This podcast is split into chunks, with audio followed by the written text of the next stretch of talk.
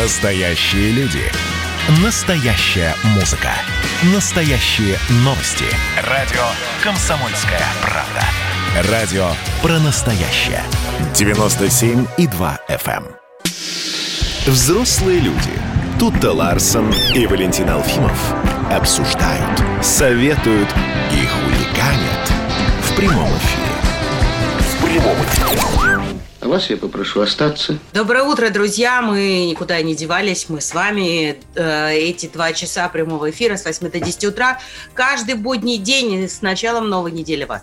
Как же я люблю слушать нашу с тобой шапку программы в понедельник утром. Это такое удовольствие. Ты понимаешь, что впереди рабочая неделя, интересная, много хороших новостей, много общения. Вот. Да, но надо, надо этим пользоваться, потому что, возможно, скоро нам опять придется ой, ограничить ой, свое общение. Ой, да, Валя. Ой, ой, знаешь, общение настроение. На расстоянии... Почему панически? Я смотрю на статистику. Я вообще без всякой паники. Я абсолютно серьезно просто констатирую факт. У нас и так уже все общение происходит с расстояния полутора метров и в масках. Но... Факт остается фактом. Пока что цифры заболевших растут. Более того, мы бьем рекорды с начала пандемии по их количеству. Поэтому, ну, в общем, тут как бы не до паники, а просто есть время сесть и подсчитать результаты и варианты. Ну, действительно, смотрите. Кстати, вот про полтора метра, про который ты говоришь, я бы, ну... признал это личным пространством неким, да? Вот ты говоришь, мы общаемся на расстоянии полтора метра.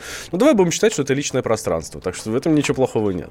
Вот. Но цифры действительно очень нехорошие. За... Но цифры вчерашние сегодня просто еще нету. Чуть позже будут. Может быть, к концу нашей программы тогда обязательно их назовем. За последние двадцать четыре часа выявили тринадцать тысяч шестьсот тридцать четыре зараженных коронавирусом. Это об этом сообщает оперативный штаб по борьбе с инфекцией.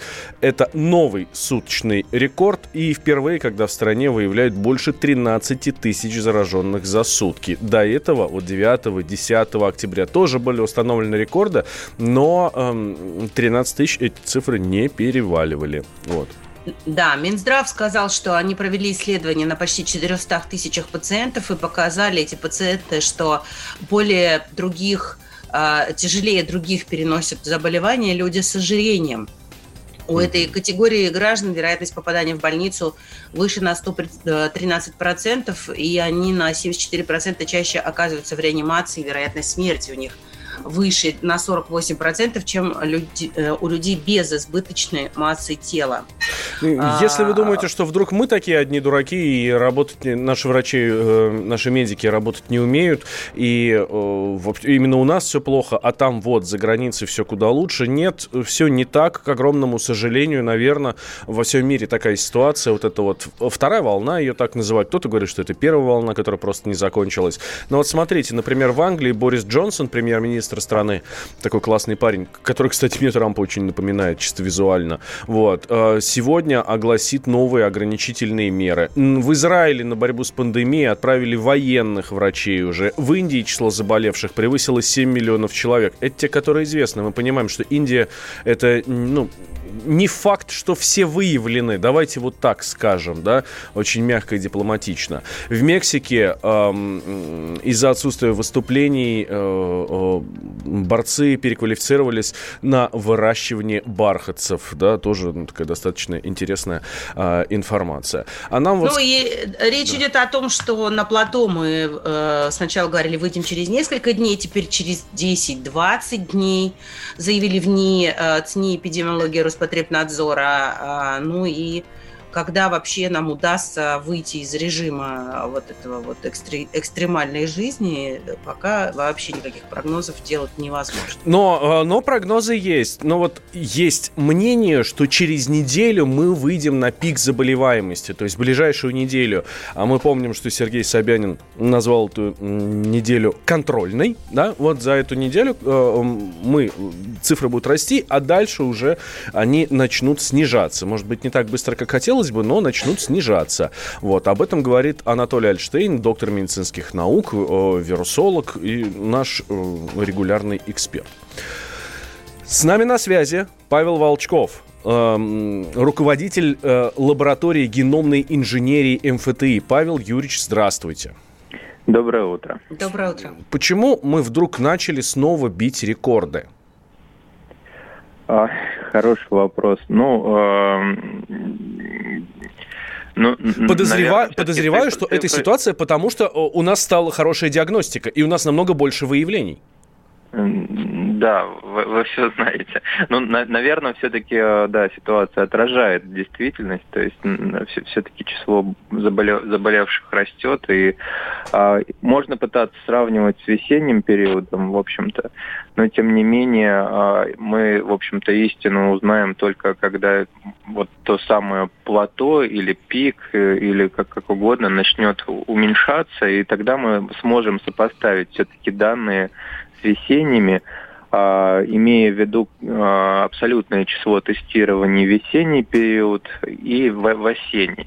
Еще раз я бы подчеркнул, что, конечно, корректно сравнивать отдельные регионы друг с другом, потому что все-таки динамика в регионах, она очень сильно разная, была тогда весной и сейчас, в общем-то, наблюдается. А школьный период, опять же, немножко синхронизовал все регионы, так немножко их совместил, поэтому сейчас плюс-минус э, во всех регионах, ну, почти одинаковая динамика вот этих вот пиков наблюдается.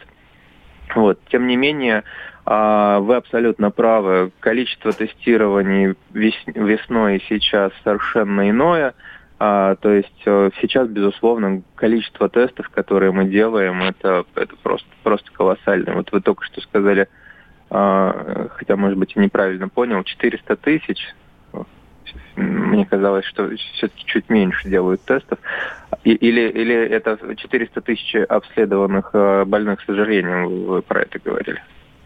Вот именно об этом, да, Тутта Ларсен говорил, да. Да, прошу прощения, да, но тем не менее, вот мы действительно, у нас есть этот пик, рост, как угодно, вторая или волна, и, конечно, стоит сейчас э, соблюдать весь этот масочный э, режим, избегать э, лишних встреч. Вот. Но э, что хочется отметить, действительно, вот, ну, все-таки э, мэр города Москвы, э, наверное, скорее всего, прав. И в Москве э, тот самый пик, плато наступит гораздо быстрее, чем в остальных регионах.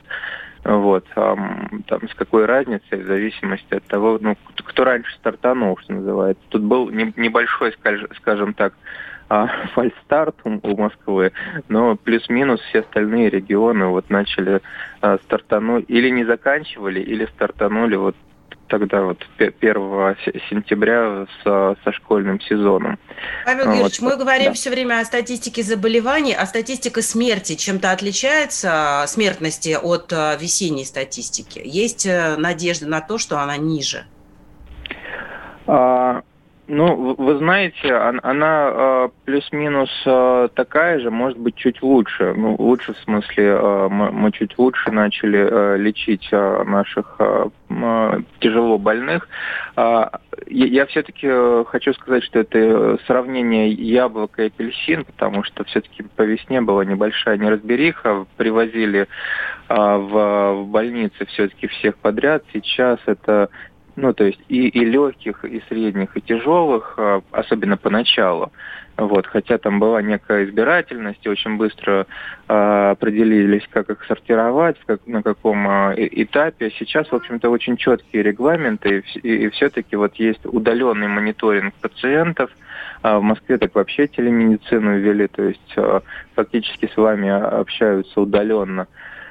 Вот. И если у вас, опять же, заболевание прогрессирует, то вас только в этом случае забирают угу. в, в госпиталь. Да, Павел Юрьевич, спасибо большое. Павел Волчков был с нами на связи, руководитель лаборатории геномной инженерии эм эф тэ и. Сейчас сделаем небольшой перерыв, после него вернемся в прямой эфир, не переключайтесь. Но вы же взрослые люди.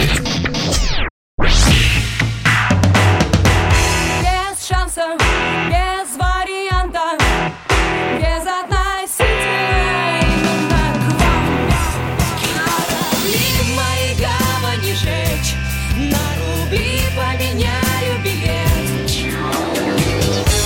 Случайно подари звезды мои пустые карманы. Комсомольская правда. Радио «Поколение Земфиры». Взрослые люди. Взрослые люди. Тутта Ларсен и Валентин Алфимов обсуждают, советуют и хуликанят в прямом эфире. Между прочим, не сами по себе мы здесь, вот сидим, болтаем и все такое. Не-не-не, мы с вами, потому что... А вы с нами прямо здесь в эфире, и давайте в нем участвуйте. Плюс семь девятьсот шестьдесят семь двести ровно девяносто семь ноль два. Это номер Вайбера с WhatsApp, куда вы можете присылать свои сообщения. Или звонить по телефону восемь восемьсот двести ровно девяносто семь ноль два. Хорошее сообщение нам тут прислал наш слушатель.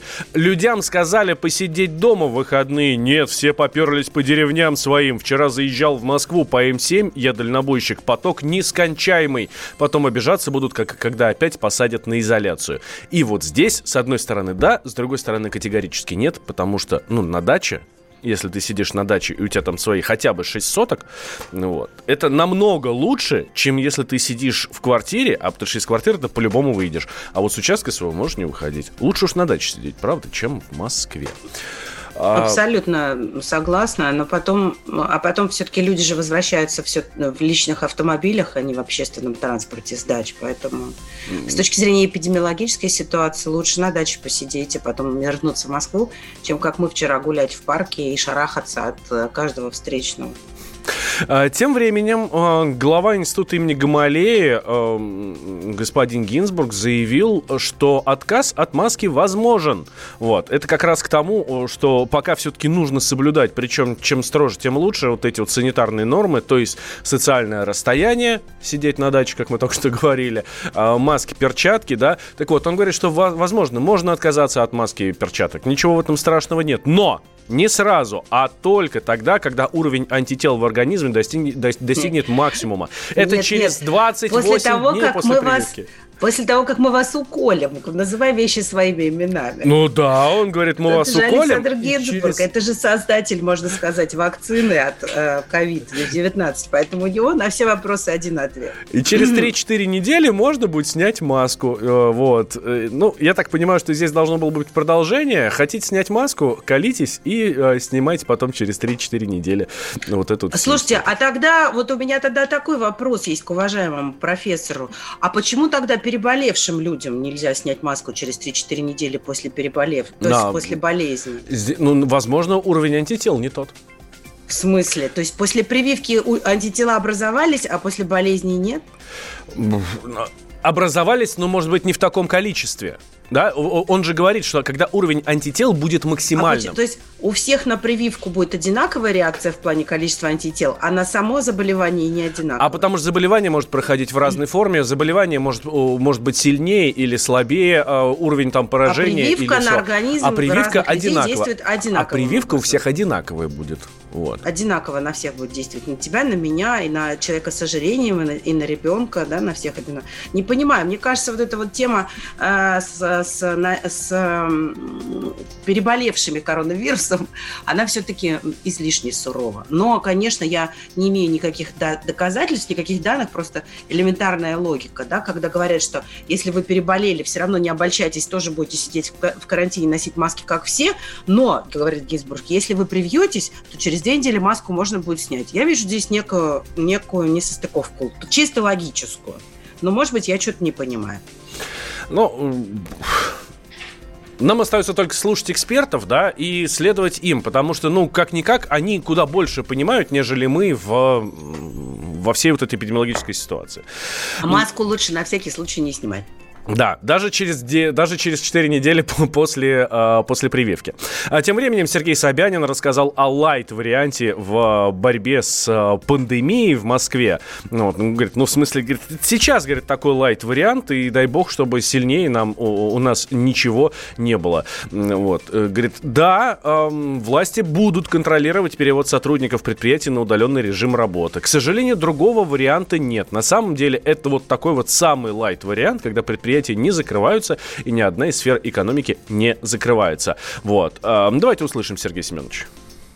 Через несколько месяцев точно появится вакцина, которую можно уже изготавливать в промышленном масштабе и вакцинировать население. Закончится эта история. Но нам надо пройти эту историю без потерь. Вот. А что? А, что дальше, собственно? Что, что придется делать предпринимателям? Да? Нам об этом рассказал в, Юрий... В этих...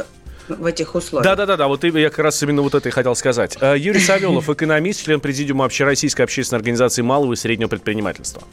Очень жесткие условия для предпринимателей в том плане, если сотрудников вы не отправите на удаленку, первый штраф, по-моему, триста, второй шестьсот тысяч, и потом вас закрывают на девяносто дней. Это самое страшное. Штраф можно еще как-то пережить, выплатить, а вот если вас закроют на девяносто дней, то фирма остановится, она будет банкротом. Это понятно. Любая фирма, любая организация. Условия очень жесткие, поэтому предприниматели должны их выполнять. Теперь отвечаю на вопрос, как это выглядит. Наверное, вот номера телефонов, номера автомобилей, по ним, наверное, будут отслеживать. отслеживать, что сотрудник должен находиться на удаленке, а он в это время находится где-нибудь в Садуновских банях. Уже есть определенные нормы, по которым, э, как считать удаленку. Он не может выстраивать свой график работы, потому что он наемный сотрудник, выполняет те требования, которые предоставляет ему организация, работодатель. Он не может сказать, что я буду работать с семи утра до одиннадцати дня, потом у меня будет четыре часа перерыв, потом я опять буду работать. Вот мы сейчас отправляем людей на удаленку, в девять они включают компьютер, без пяти девять, все. Он на рабочем месте, с ним могут общаться, он выполняет свою работу, его в любой момент можно по скайпу с ним связаться или по телефону, дать указания или что-то спросить. А вот... Э... Подожди, я только Чего? не понимаю, а почему человек не может сходить в сандуны? У нас пока посещение бань не запрещено. Почему тех, кто отправил, те, кто отправил на удаленку, не имеют на это права? Я вообще а не здесь понимаю, нужно договариваться работать. с работодателем. Если работодатель говорит, что у тебя вот от сих до сих рабочий день, то ты не да, можешь... Да, это я поняла, но для чего, для чего за, этим, за, эти, за этим следить московскому правительству с помощью предоставленных ему социальных карт, номеров, телефонов и автомобилей? Для того, чтобы посмотреть, человек на удаленке или нет. Ну, на удаленке, но в сандунах. Его не, ему сказали, иди на удаленку, работай, но ему никто не сказал, а в сандуны ты не можешь. Эта вся история сделана для того, чтобы минимизировать передвижение по городу, да, соответственно, тебе не надо ехать на работу, значит, ты сидишь дома, ну, ты не двигаешься никуда и, соответственно, не чихаешь ни на кого в общественном транспорте или там еще где-то, ну, понятно, общественный транспорт в первую очередь, поэтому это именно для этого и сделано. Окей, я не двигаюсь, предположим. А, а, а вот Геннадий Онищенко, академик Российской академии наук, бывший главный санитарный врач страны, он говорит, что категорически против полного закрытия, категорически против вот того самого карантина, Локдауна, как, да. Да, да, да, который был у нас раньше. Мы с вами, пойдя на тотальное, непродуманное, беспрецедентное закрытие, это была та...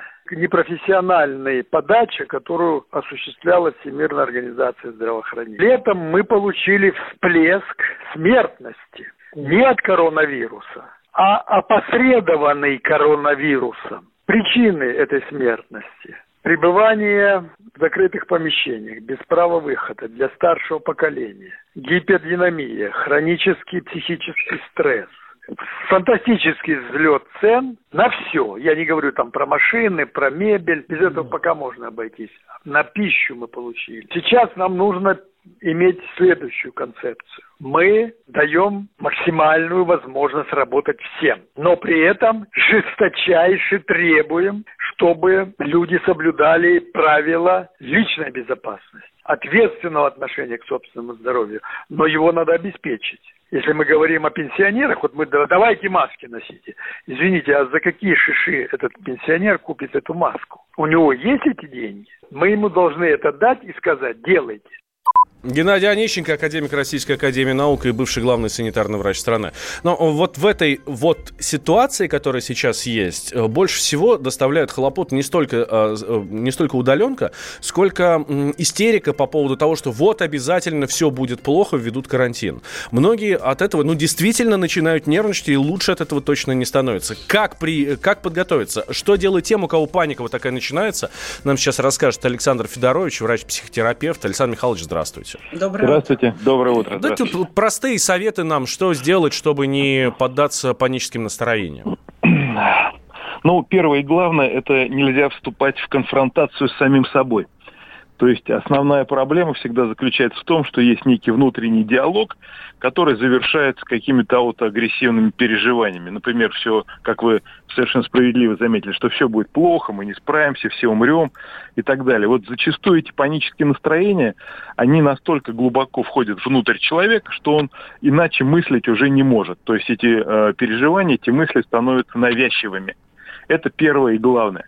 Второе, это нужно для себя индивидуально продумать какой-то план взаимодействия с окружающей средой. Ну, например, есть очень много людей, которые категорически возражают против определенных средств самозащиты.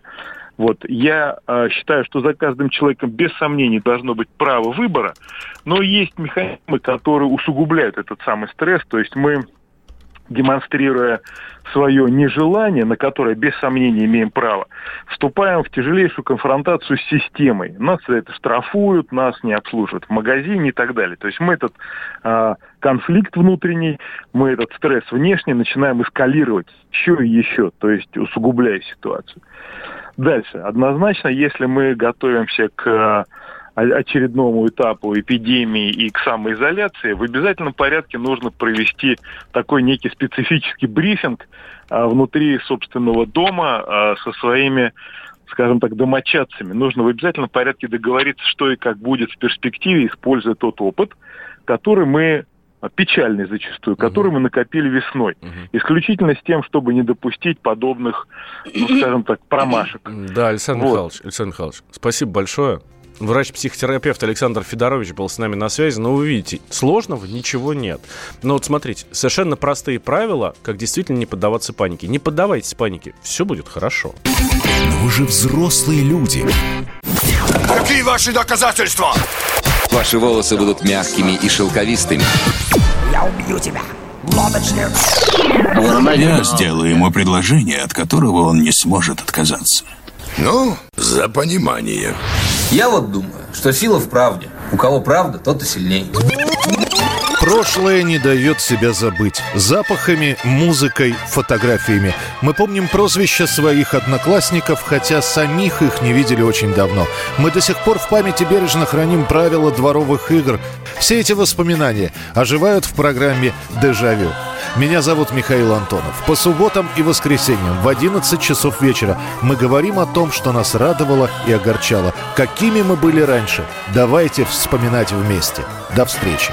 Хулиганы.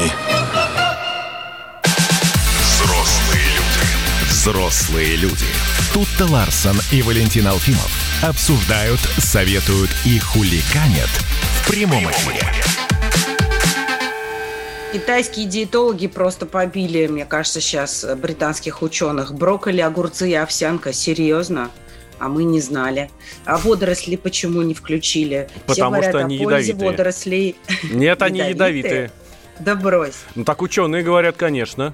Это какие ядовитые? А, вот те, которые на, на Камчатке. Собственно, из-за них все и произошло. Вот это, то, что мы а, рассказывали много. Помните, да, мы говорили, что в конце сентября а, серферы, местные жители там на нескольких пляжах Камчатки стали жаловаться на загрязнение а, акватории в районе это, бухты Авачинской, э, Халактерского пляжа. Вот. А, что говорили? Говорили, что м- животные морские гибнут ну, совершенно массово. Цвет воды имеет очень такой необычный цвет. А еще говорят, что в горле першит, ну, то есть поплавал водички в этой, да, в горле першит, ожоги роговицы, глаз и все такое. Ну, в общем, специалисты приехали, начали проверять. И там нашли по фосфатам превышение в одиннадцать раз, по железу в семь раз, фенолы тоже в семь раз. Ну, в общем, вот это вот все. Туда сразу отправилось, ну, в общем, все, кому не лень, ну, в хорошем смысле слова, да, все ответственные органы. И наши экологи из Министерства природы, и экологи не из Министерства природы. В общем... Искали-искали, да, а вот эта история вся, ну, не то чтобы сильно прямо и подтвердилась, да, потому что гуляла парочка фотографий в социальных сетях, где, ну, прям пляж усеян мертвыми животными, там, осьминоги, крабы, там, вот такая вот история. Рыба, ну, вот, прям усеян, горы такие прям, ну, буквально лежат, вот. Я, правда, сейчас не преувеличиваю, вы помните фотографии, фу, аж страшно становится, вот. А потом начали туда приезжать другие люди, и ответственные, и не очень ответственные, в том плане, что которые не никак не заинтересованы в этой истории, да, и говорят, слушайте, а мы ничего не видим. Вот у нас Галина Антонец была медиа-менеджер, в, в эфире. Он говорит, ну я там второго числа была и четвёртого числа была. Ну ничего нет, ну так особо. Ну там, как обычно на пляже, может какой-нибудь крабик лежать там мертвый, да, которого чайки скушали. Ну и все, особо ничего нет. Ну, в общем, взяли пробы воды, взяли пробы вот этих вот мертвых животных, отправили в Москву. В Москве говорят, ну ничего такого страшного нет. Ну то есть вот таких диких превышений. Вот. В общем, одни говорят одно, другие говорят другое. Мы верим только тем, кто... Ну, сво... своими глазами. Да, своим мы верим безоговорочно. Вот.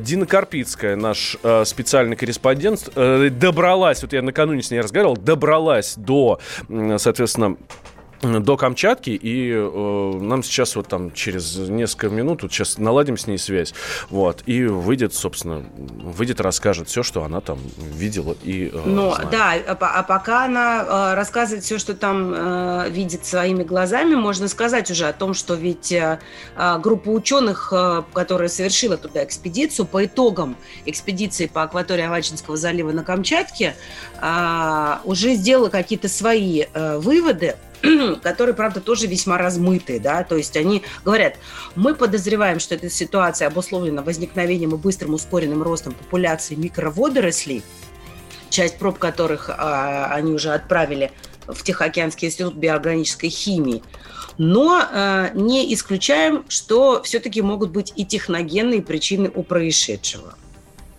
Вот, опять ничего не понятно. А, то есть вроде водоросли, но тоже, а может быть и не совсем водоросли, а может на водоросли что-то повлияло, да?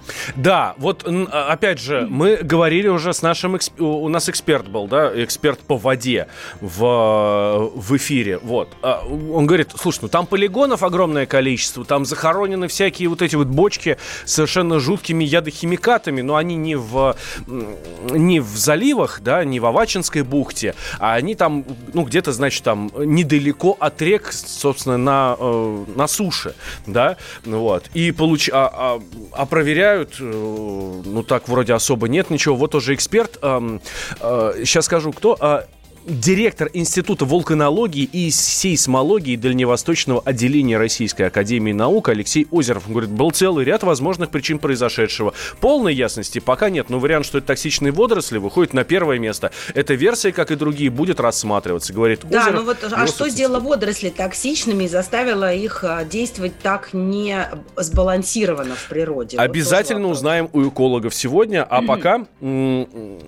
Дина Карпицкая, наш специальный корреспондент, которая все-таки добралась на Камчатке, и мы ей немножко завидуем. Сильно завидуем на самом деле. Дина, здравствуй.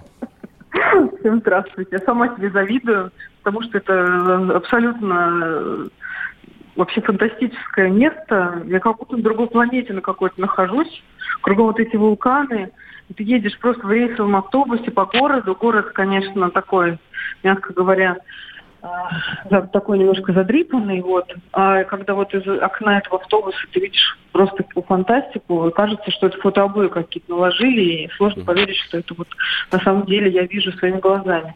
Но, ладно, да, восхищаться, восхищаться это потом. В первую очередь у нас работа. Да, а, вот, у нас сейчас уже шесть вечера в Петропавловске, Камчатском, и вот и вчерашний, и сегодняшний день я весь провела в поисках ответа на вопрос, что же случилось, и как вообще, вот где правда, где ложь, а, потому что много есть сомнений, да, что вот а, кто-то не верит, что так много животных донных погибло, что это все хайп. Но на самом деле, вот что касается животных, я сегодня в этом убедилась, что действительно много в Авачинской бухте а, было вот погибших животных, потому что даже на рынке центральном перестали продавать морских ежей, их просто нету, они все вымерли вот от того, что Ничего случилось. Что за катастрофа, пока точного ответа дать никто не может. Вот ученые дальневосточные, они здесь почти даже больше недели исследовали и проверяли реку Налычева, потому что она втекает в океан как раз со стороны вот этого пляжа, да, где серферы первые забили тревогу. И река эта течет с полигона ядерных отходов. Вроде как в реке жизнь есть, потому что если бы с полигона что-то текло такое ядовитое, да, то в первую очередь, конечно, река бы пострадала, но она выглядит вполне жизнеспособной, там есть организмы живые. Вот. Есть версия с водорослями, я слышала, да, вы сейчас тоже да. Предонос сделали. В нее, на самом деле, вот все больше и больше верят а, здесь и местные люди, которые живут. в эту версию водорослей, потому что я вчера общалась с местным блогером, у него свой портал довольно большой здесь такой, ну не портал, точнее, а Инстаграм, вот эти соцсети, да. И когда началась вся эта история, когда люди стали бить тревогу, когда серферы стали жаловаться на самочувствие, первую неделю-две власти как-то вообще не реагировали на происходящее, а люди здесь на востоке, ну, на Дальнем Востоке вообще живут такие решительные и суровые, я бы сказала, и они, в общем, сами начали тут разбираться и даже организовали такую экспедицию самостоятельно, можно сказать, да. Вот, вот это пятно, которое... непонятного содержания, которое двигается вдоль пляжа и зашло в эту бухту, да, и от чего все по- умерли животные, они пошли к этому пятну на лодках и взяли пробу воды там, то есть они не описывали вчера, что они там увидели. Это, ну, пятно, скорее всего, и, как на их взгляд, да, имеет биологическое все-таки какое-то биологическое содержание, потому что и пахло оно как тухлые водоросли, и по цвету было как такой биобульон. В общем, они набрали оттуда воды, чтобы вы понимали, это не просто вот они на лодке отплыли, это часа, часов пять в одну сторону, потому что пятно смещается сейчас в сторону Курил, вот оно идет по течению, то есть они туда доплыли, и пробы воды отдали все, в Следственный комитет, правительство области, всем экологам, которые здесь зависимые, независимые, Гринпису там уже, там, фонду дикой природы, раздали вот эти вот анализы воды. И, кстати говоря, после этого и пошла версия с этими водорослями. Мало того, вот эти вот обычные люди, тут рыбаки, владельцы маленьких туристических судов, здесь очень развит вот этот, да, туризм, они тут сами уже роют, свои версии строят, и они нашли публикация англи... на английском языке про то, что в две тысячи пятнадцатом году, то есть пять лет назад, примерно такая же картина наблюдалась на другом берегу Тихого океана в США. И там тоже умерло много животных, также серферы жаловались на резь в глазах, на першение в горле. И тогда ученые установили, что это действительно водоросли, которые начинают вырабатывать токсины. И правильно вот тут спросила, а что же произошло с водорослями, почему они вдруг стали токсины вырабатывать. Сами по себе они, конечно, вполне безобидные, но когда в эти водоросли попадает вторсодержащие вещества, а вторсодержащие это, в принципе, тоже сам по себе не токсин, даже вот удобряют поля втором, или вот листва, когда гниет осенняя, тоже вырабатывает в том числе фтор. И вот когда соединяется эта водоросль с этим фтором, вот и происходит такая реакция, что начинают вырабатываться, вырабатываться токсины. Вот теперь как бы более-менее кажется, да, все правдоподобным. Единственное, непонятно, откуда взялся все-таки этот фтор. И сейчас вот этим вопросом занимаются и ученые, которые пытаются выяснить этот момент, да, и также все... Кому это вопрос интересен? А, это да. Очень интересно, но, честно говоря, меня жутко задела твоя фраза о том, что речка, которая впадает в океан в районе Авачинской бухты, течет с полигона да. ядерных отходов. А с этим да. вообще кто-то что-то на Камчатке собирается делать? Это жемчужина, мировая жемчужина О, природоохранная, это, это, и это... на ней, и вот это вот, я понимаю, что это наследие Советского Союза, но, тем не менее, об этом вообще хоть кто-то заикается? Вообще, да, заикаются, и этому отдельно я тоже, вот я буду встречаться с активистами, которые занимаются историей этого полигона и историей его утилизации. Это, конечно, уму непостижимо, я все время удивляюсь, почему в нашей стране находят самое красивое место, и что это такое там вот устраивают. На Байкале стоит целлюлозно-бумажный комбинат, страшно уродский. Здесь, на Камчатке, в самом красивом месте, где вот этот шикарный сорок-километровый пляж с вулканическим песком, сделать вот этот полигон. Но я не знаю, в общем, это риторический, скорее уже, вопрос. Но действительно, этот полигон, эта проблема серьезная, и на него уже выделялись на его утилизацию там какие-то миллиарды лет пять назад, но пока ничего не произошло. Угу. Я встречаюсь в ближайшее время с губернатором, или завтра, или послезавтра, вот здесь он тоже сильно занят, конечно, так сразу сходу встречи назначать. И как раз этот вопрос будет обсуждаться, да, Дин? Да, Дина Карпицкая, специальный корреспондент наш, она сейчас на Камчатке. Но вы же взрослые люди. Каждую субботу в девять утра и каждое воскресенье в восемь вечера Михаил Антонов подводит музыкальные итоги недели. Вы голосуете за любимые песни, а мы ставим их в эфир. Хиты, раритеты, каверы, музыкальные новинки, интервью со звездами и песни от ведущего. Поднимались Иваны, ни свет, ни заря. Настоящий хит-парад на радио «Комсомольская правда». По субботам в девять утра и в воскресенье в восемь вечера. Включайтесь.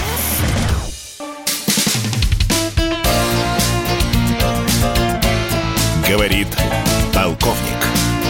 Нет вопроса, на который не знает ответа Виктор Баранец. Да, здрасте, Виктор Николаевич. Доброе утро. Доброе утро. Доброе утро, ребята. Я бы хотел зацепиться сейчас за прошлую тему. Вот там Дина Карпицкая у нас сейчас на Камчатке, и она... Mm-hmm. То, вот как раз у них с Туттой Ларсен сейчас, это, Виктор Николаевич, я вам рассказывал, вдруг вы не слышали. Вот у них как раз э, был диалог о том, что некоторые реки на Камчатке текут с полигонов ядерных отходов, да, и вот, собственно, mm-hmm. кто-то этим занимается, не занимается. Э, ну, э, будут чистить или не будут чистить. Я бы Да нет, вопрос, вопрос вообще в том, как так происходит, что в самых красивых природоохранных зонах, которые там считаются, я не знаю, там, жемчужинами ЮНЕСКО или во всем мире в таких местах просто создают заповедники, а у нас полигоны ядерных отходов. Ну, как слушай, это вообще? Ну... Угу. Я, я вам сразу отвечаю, как... человек, который пятьдесят два года, можно сказать, ядерными полигонами занимался. Там нет у нас полигонов ядерных, дорогие друзья. Мы не такие идиоты, чтобы в природную святыню втащить такое страшное дерьмо. Угу. Понимаете, там а, надо... а чем же там, там экоактивисты тогда занимаются, которые Видите, говорят, что сейчас есть? Существует, существует три или четыре версии, и они сейчас прорабатываются. Значит, началась борьба вокруг таинственного парохода, вы знаете, на прошлой неделе, да? С помощью спутников обнаружен пароход, потом этот пароход исчез. Потом прислали кучу ученых, они там стали нырять, плавать, и вдруг доложили человечеству, ага, оказывается, там вредные э, природные растения какие-то, потом вредные э, водоплавающие какие-то существа принесли туда заразу. Дорогие друзья, э, сегодня, как и все России, даже муха над Кремлем, она политизируется. Вот кому-то страшно, страшно, жутко хочется, чтобы во всей этой заразе были виноваты военные. Вот я только абсолютно уверен, что перед военными в этом случае никто не извинится. Военные не безгрешны. Военные не скрыли, что виноваты в том, что склады под Рязанью рванули. Точка. Я особо хотел бы отметить, даже если там есть какая-то зараза, но ну, у нас при, при Советском Союзе, ну, там было что-нибудь периодически, ну, возьмем север, да, Арктику да, нашу, да, там же было да. огромное количество захоронений и все такое. Я вот но сейчас... Там не скрывается, конечно, дорогой вот. мой человек, мы же все знаем свои так называемые ядерные полигоны, мы даже знаем те полигоны, откуда мы эту заразу из Германии эшелонами, например, тащим. Угу. Мы же не говорим, что этого нет. Да, мы тащим, и, да. Я да, бы вот здесь особо хотел отметить, что Министерство обороны, по-моему, вместе с Русским географическим обществом, да, за последние Правильно. несколько лет Арктику очистили Чистили, от вот этой да, химии да. практически полностью, да, да, да тут да, это да. я э, хочу сказать, что у нас этим занимаются, да, да, это страшно, ужасно, это плохо, но этим занимаются и чистят, и будем надеяться, да. что даже если на Камчатке что-то есть, то это тоже обязательно почистят в ближайшее время, вот. Вот именно Поехали. об этом хотел сказать. Да. А, Виктор Николаевич, смотри, тут да. стало известно, что телеведущий э, Дмитрий Хрусталёв будет озвучивать «Зайца» в перезапуске угу. мультфильма «Ну, погоди!». У угу. нас он вот в, зимой должен выйти, по-моему, в январе обещали. Да, вот. да, я в курсе. Да, там Гарри Харламов будет волком, а вот Дмитрий Хрусталёв будет зайцем. Вот. Mm-hmm. Как вы вообще к реинкарнации, к пересъемам вот этих наших великих, легендарных, лучших в мире мультфильмов относитесь? Mm-hmm. Да? У нас «Простоквашино» перезапустили, ну и сейчас, да. соответственно, вот эти. Дорогой Валентин, мне сказали, что у меня там четыре вопроса. Я отвечу на этот вопрос э, коротко, как, mm-hmm. над, над которым долго, много думал. И я вижу, что у нас э, поворачивается мода, когда мы из бриллиантов пытаемся сделать бутылочное стекло, или, или из бутылочного стекла пытаемся сделать э, э, якобы бриллианты, выдаем их э, за эту дешевку. Я настаиваю на том, что классика есть классика. Она состоялась только один раз. И если у вас нет ни талантов, ни мозгов, нет, э, то вы без всяких понтов так делаете. А народ, народ конечно, э, сам оценит, что вы сделали. Красиво ли это или нет. Вы знаете, я к этим детским э, э, произведениям, и, и, ну, погоди, там, и Простоквашино, я отношусь с, трепетной, э, с трепетным полковничьим чувством, потому что это часть моей жизни, часть моих, э, жизни моих детей. Внуков. А вот выпендриваться, ну да, ну Хрусталёв, ну ты такого красивого, лучше всего играешь дурачка, конечно. Над тобой понтуется Россия, да. Ты уже, ты был когда-то на подхвате у Ивана Урганта, а тебя уже называют, боже мой, шоуменом. Но это вот как уборщица, помните, которая стала там главой управы. Я считаю, я считаю, что моя категорическое суждение, что переделывать, доделывать э, не надо. Ну, если деньги, сходите с ума. Я самое главное к чему призываю. Вы создайте сами с нуля какие-то произведения харламовскими или хрусталевскими голосами. И тогда мы будем говорить. Также войдите в историю его детской кинематографии, как вошли наши предшественники. Э, ответ закончен. Туточка, а ты как к Мите относишься? Я к Мите хорошо отношусь. На самом, он на самом деле очень талантливый человек. А он и... сможет быть зайцем, как думаешь? Я не... Вот этого я не знаю, не могу тебе на этот вопрос да, ответить. Да ты извини, у нас зайцем Венедиктов мог бы быть. Ну почему? Это не трудная роль.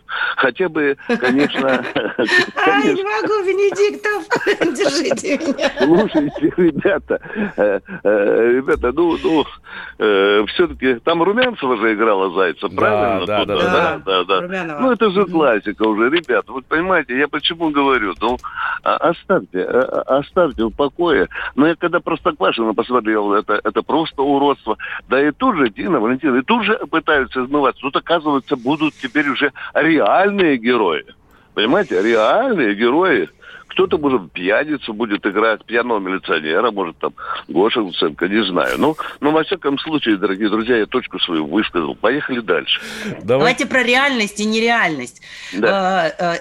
двенадцатого октября тысяча девятьсот шестидесятого года Никита Хрущев выступал в ООН, и после этого «Нью-Йорк Таймс» написал, что он стучал ботинком по трибуне, потом появилась mm-hmm. фальсифицированная фотография. шестьдесят лет прошло, но мы до сих mm-hmm. пор верим... И, и помним, что он стучал ботинком по трибуне, хотя на самом деле этого, оказывается, не было, это фейк. Ему исполняется да. шестьдесят лет в этом году уже. Да, вы абсолютно правы, уважаемые. Я, кстати, вам должен ответить комплимент, жирный. Я послушал вашу передачу о том, как вы там блог ведете. Я был польщен тем, что вы невероятно умненькая. Я Ой, был бы капитаном, большое. Я бы у вас телефончик попросил. Ну ладно. Я скажу вот о чем, дорогие друзья. Действительно, это один из миров, мировых фейков. Э, действительно, это, я вам скажу, такой э, в копилке советских фейков, это такая, вы знаете, жирная свинюшка, которую мы, журналисты, время от времени вилочкой, колупами, может быть, там едим кусочек. Не было этого, дорогие друзья. То, что про Кузькину мать он там наговорил, это правда, потому что есть миллионы доказательств этим словам. Дорогие друзья, мое время там истекает. Нет, я тороплюсь. Да, да, у нас тридцать секунд осталось, Виктор Николаевич. Давай. Давайте мы на этом закончим. А, телефончик... Да, кто-то... я хотел, вы меня хотели спросить, там полиция с фейерверками в Шампиньи напали. Я вчера звонил в Париж, дорогие друзья, это произошло. Так. Пьяная... Пьяная наркота решила вот таким образом оттянуться над полицией, которая перекрыла очень важный канал доставки э, этой дури. Ну, наркотиков, скажем так, да? Чтобы вы знали. Но любопытно, что им теперь не пришьешь какую-нибудь криминальную статью, потому что это как мелкое хулиганство. Ну да, вы, вы представляете, если в, в окно петарда попала, да? Ну, у вас же не, не, не посадишь, как Ефремова там на пяток лет, да? Это хулиганство. Так вот у них, друзья мои, сказали, я звонил в сам Париж своему другу, он сказал, ищите в Шампиньи наркотики. Точка. Полковник Баранец доклад закончил. Да, Виктор Николаевич, спасибо большое. А мы с Туттой Ларсен, нет, со, сму... со слегка смущенной Туттой Ларсен, мы обязательно вернемся через пару минут после новостей уже буквально. Со слегка польщенной Туттой Ларсен. Где мы летим? И как уже давно? Кто нас послал? И кто за все ответит. Мы первый камень в первое окно цивилизации. Холодный ветер, разлита суть и не сны причины, но в этом кайф. Движением жизнь полна, играет в баре джаз. Суровые мужчины в фужере пожале. Вращается луна.